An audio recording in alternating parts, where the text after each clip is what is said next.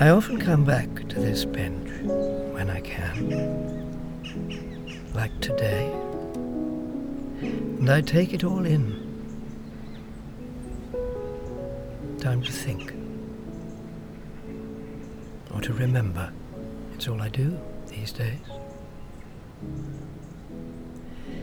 It wasn't like this, of course. It was a grey old day, and there was a fog.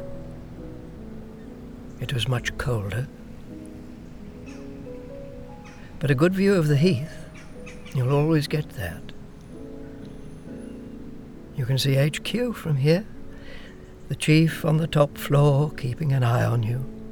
That's what they told us in nursery when we were new boys.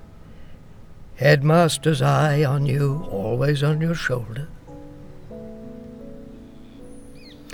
Of course, you're not a new boy forever.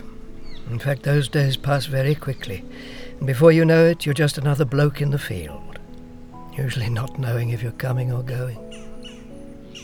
But yes, in those early days it was like a game, and when you've got spry knees and bounce back instantly, it is a game.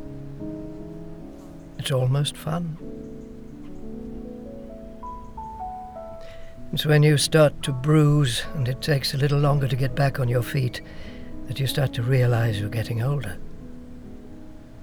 And then the skids really are under you.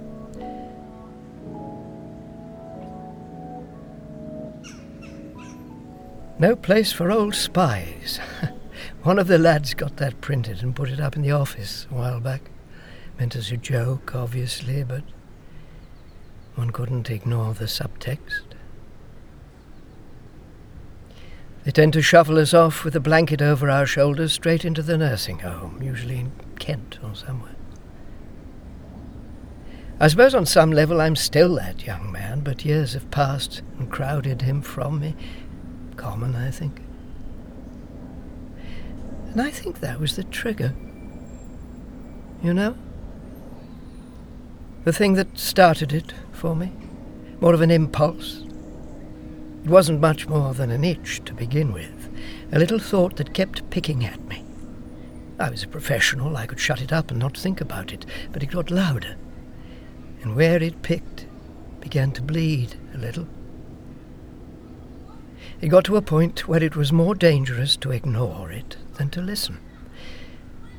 But I think the birthday was what started it. I had a big number coming up, and I felt that tightening I suppose most men get. I was standing still, and the world was jogging on without me, and I was dazed and confused, poor old sod. To be fair, I had been in it longer than most, rapidly becoming a living fossil. That day, it was one of those days like any other, sitting at my desk that morning, lost it dawning on me how lost I was, watching as that chinless embryo Preston was promoted, and thinking, why am I sitting here scratching my life away? To all intents and purposes, Preston was a total brain dead, but for some reason, Chief thought he had the stuff, so gave him the big leg up. I suddenly felt a million years old. My feet in concrete blocks, my bones calcifying. I was turning into a statue. The unknown spy. Hundreds of successful operations, no burnouts or dropped stitches, even a medal somewhere.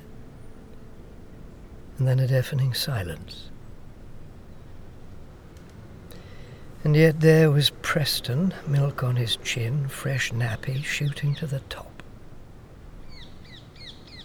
Perhaps he had hidden depths. But to look at him, you knew he was shallow end and water wings, and a dad who went to the same school as the big chief. I'd had enough.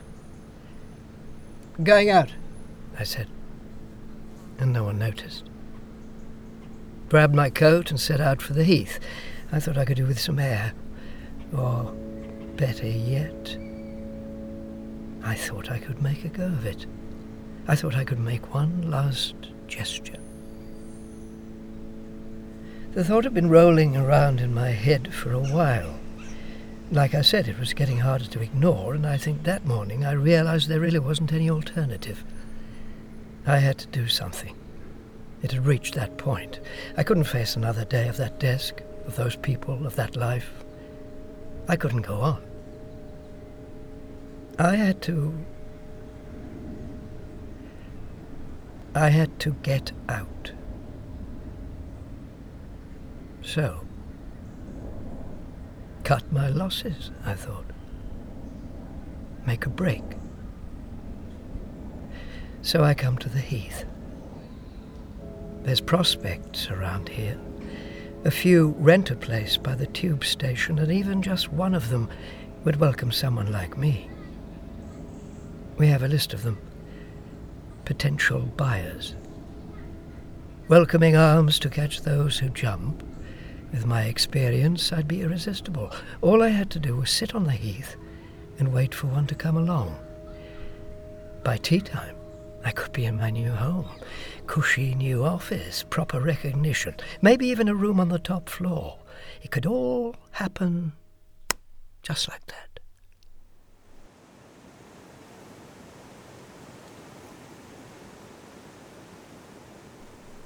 It was cold. My breath was trailing over my shoulder like a steam engine's wake. And the sky was clouding, sort of white light in the air, a spring morning and a touch of frost on the heath, and the dog walkers are out.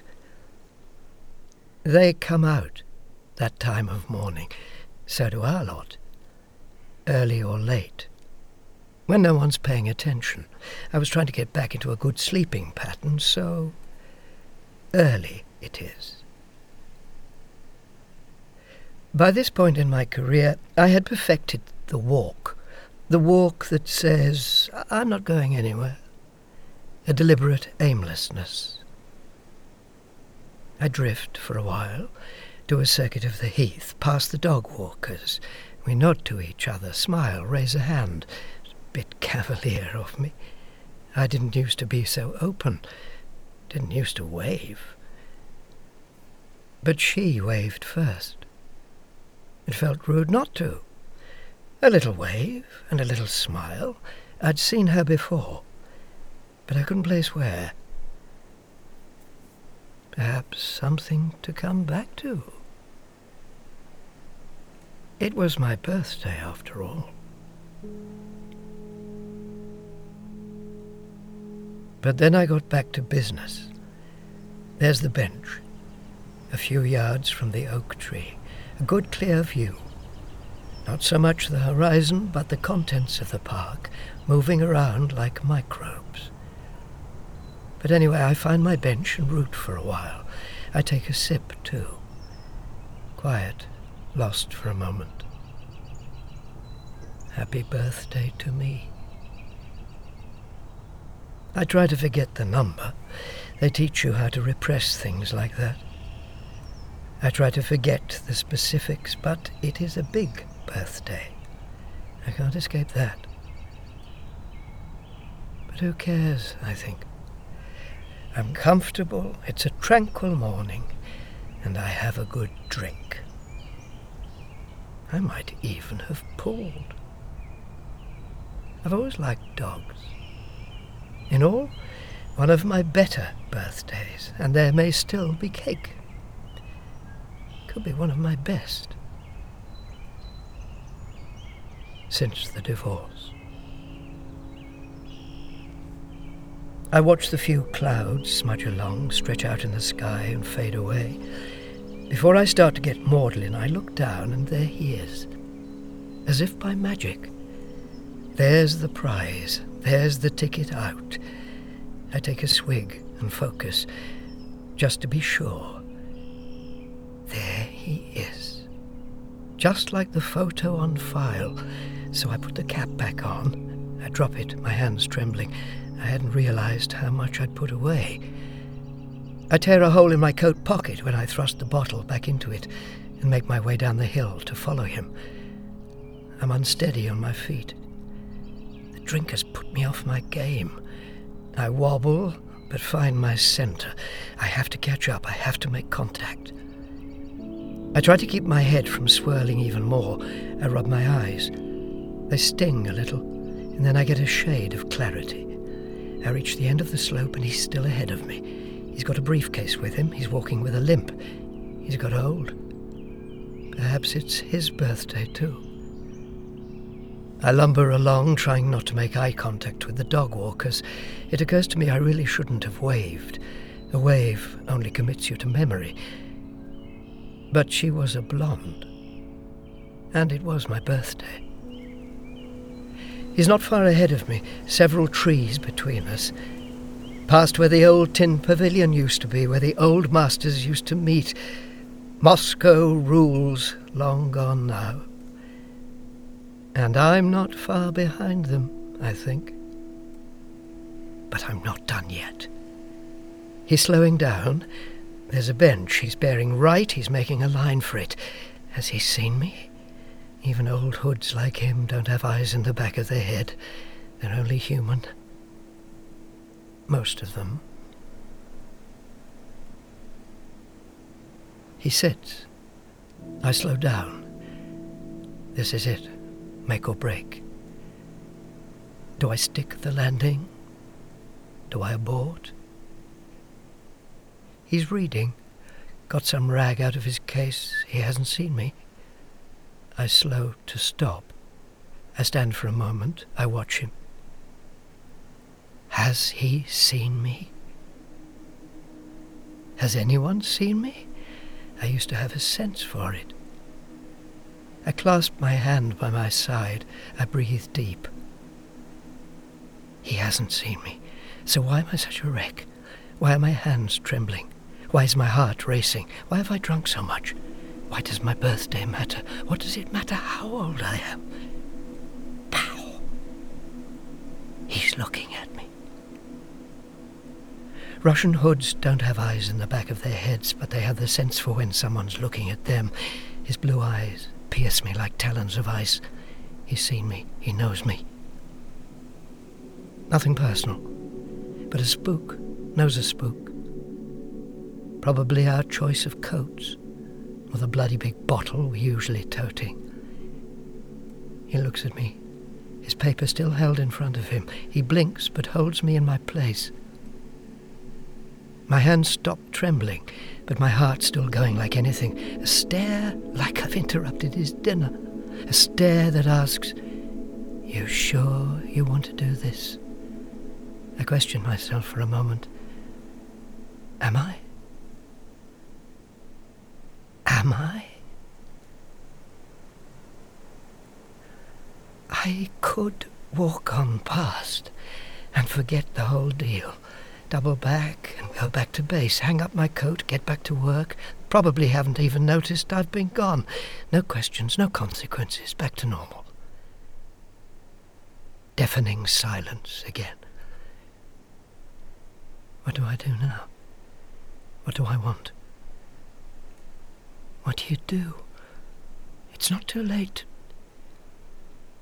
And then he seemed to make up my mind for me. He looked back to his paper and resumed his charade.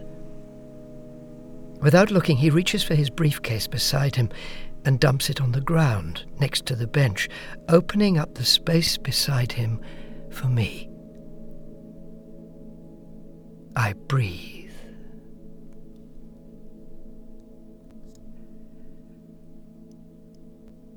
I pull myself together. That's that then. I step forward, hold my stride, I don't wobble. The drink is pulling me through it at last, binding me up, keeping the gears going, the universal solvent. And with each stride toward the bench, I find my confidence returning. I remember the moves, my old self stepping back into the light. The searchlight that had been sweeping for me all morning has found me at last adrift, but thrown a lifeline. Don't mess this up. Don't crease it now. Don't look round. Don't be an amateur. He turns a page. Another moment. I'm there. I sit. He doesn't move. God, he's a pro. But his file says he is. Page to page says as dry as a bone could freeze fire, this bear. Does he know me? I begin to wonder. Does he know who I am? He turns a page. Reads fast. It's one of those free papers. Today's. Perhaps he's actually reading it. I don't know how long I've been sat with him, so I feel it's time to get the ball rolling. I scratch my nose and get into the zone. Curtain up. I pull a cigarette from my shirt pocket and try my lighter. It doesn't work. I keep it empty for routines like this. I try the flint a few more times, but no joy. I feel my senses sharpening. This is old tradecraft, classic. It's like a show, like a play. Then a dazzling flourish, and my cigarette is lit. My neighbour is holding out a lighter with an engraving on the side, in Russian. I don't know what it says. I'll have to brush up on that. The flame quickly extinguished and my lungs filling with smoke. I hear the crinkle of newspaper. The arm that extended the lighter has been withdrawn, back to holding his reading material. He's really cool. Too cool. Was he expecting me? He must have been. I wonder if it's possible they know which of our lot are likely to jump and join them. They must have a list too. I wonder if I'm on it. A picture on file. I drag on the cigarette and relax. I try to look cool. A good view from the bench. Might use it again, I think. The dog walkers are gone. There's a little drizzle in the air and the dips of the heath are fogging up. This is perfect. I feel my mouth curl a little. I shouldn't do that. I shouldn't smile. It'll give the game away. To who? God knows. To any of our lot who might be watching, it occurs to me. It's time. No going back. I feel the weight in my pocket. It's not the bottle this time, although I am tempted. I rummage in my coat for a moment, my hand trembling, my thumb catching on the lip of the pocket. I feel the papers I thrust into it in haste. I fidget with them. I wonder. I pause. Is it right? Ah, of all the times to think of it, it's never right. But it's been done before. What's one more traitor? Don't think of your friends. Don't think of the guys in the field. Don't think of the betrayal. To betray, you must first belong, and your friends got out years ago. You can't betray strangers. It's an outdated concept. This is free market intelligence, and I want a good pension. They're just papers. My ticket to ride, and they probably would have got their hands on them in a few weeks anyway. I'm just. I'm just saving them the bother. If it puts Preston's nose out of joint, then, well. Any last doubts I had evaporated. If anything, my situation suddenly became clearer than it had ever been. My decision became absolute, because in a flash, I saw young Preston in my mind, his smugness, his ease, and the way he climbed over me to the captain's table. There was no other option. This chance for something new to make a difference, or return to the silence and the ignominious life I had before. I would jump. Or, to sound my age, defect. He makes a move. I snap out of my thought. I hadn't realized how long I'd been sat silently. It could have been a lifetime. He folds away his paper, tucks it into his briefcase, now on his lap, and is ready to make his way. He stands.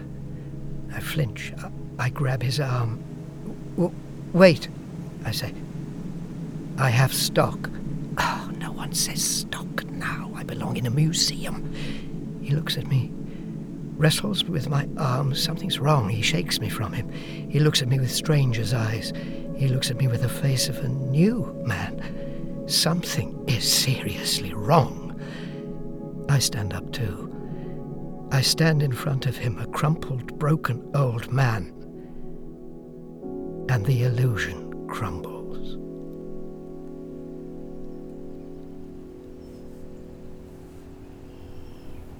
I, I, I don't know you, I say, because I don't. This young man is new to me. And where's the briefcase? Just a carrier bag. He backs away. He's scared. He's different. Nothing like the picture in his file. Nothing like him at all, because it isn't him. And I've been blind. Or drunk. I twig. Jesus, I, am I, am sorry. Sorry. Um, listen, I say, but he's off, getting away from the charity case on the park bench. Suddenly my knees give way. I really had drunk too much. I fall back onto the bench as the crushing weight of memory presses on me. As I slump into the curve of the bench, I hear the crack and crunch of glass, chunks of broken bottle tear from my coat pocket, but no drink. The bottle is empty, dry, and the cigarette in my trembling hand is not lit. It was never lit. And the papers in my coat pocket are just receipts, just bills, rent, the last letter from my wife, and the notice of dismissal that made me redundant. And then I see, then I remember the day I the day I saw a route to a better life, to pull me out of the old one stagnating around me. How I thought that anyone, any service, anywhere, would be falling over to have me. How I couldn't see it, how hopeless I was, the vanity of it.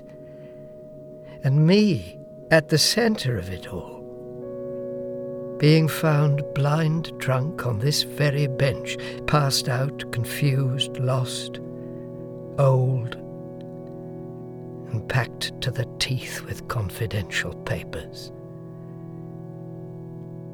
With clear intent to defect, as Big Chief put it, consorting with enemy agents. Known Russian hood seen fleeing the scene as an over the hill operative is found drunk and in possession. Young Preston thought a spell in prison would do me. After all, it was he who found me. He had his suspicions, or in the very least noticed how much drink I'd been putting away that morning, and so decided to trail me. Saw me making a fool of myself with the hood in question, and once they got the wind up and flew, I was hauled back to base and an emergency crisis meeting called. Just me, the chief, and wee Preston by his elbow. He wanted the whole shooting match, but the big chief thought better. No, he said. No, we don't put our own behind bars. We let them rot outside. It happens in older agents, Preston said. How he'd know, I haven't a clue. They get ambitions in their dotage, their imaginations burn their brains out, and then here we are. I'm given the push, left destitute as the sad case on a park bench whom no one believes but with the nagging feeling there is always a hairy eyeball keeping me on a long lead. Out in the real world, where we fear the most, hidden in plain sight, like any spy worth his salt. stripped of it all. No desk, no job, no money, no wife. Just confused memories.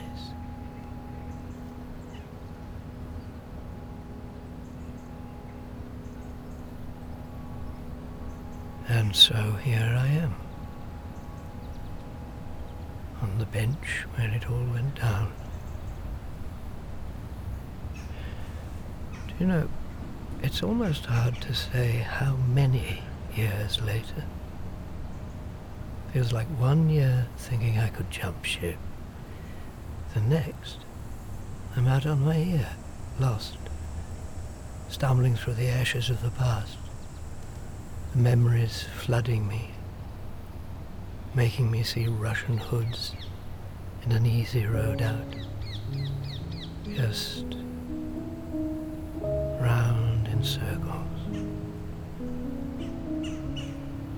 Maybe I am old. Maybe I should be on this bench. Busted old spy. Same bench, same view. But everything else is different. Because I thought I could be clever. Because I thought I still had it. And lost it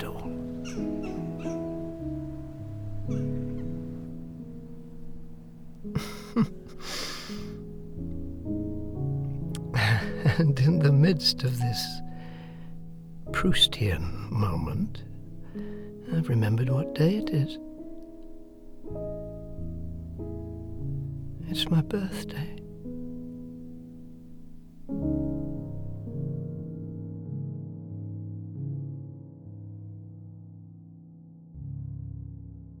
Benchmark was performed by Anton Lesser and written by James O'Neill. The sound editor was Paul Freeman, with music by Dan Harris.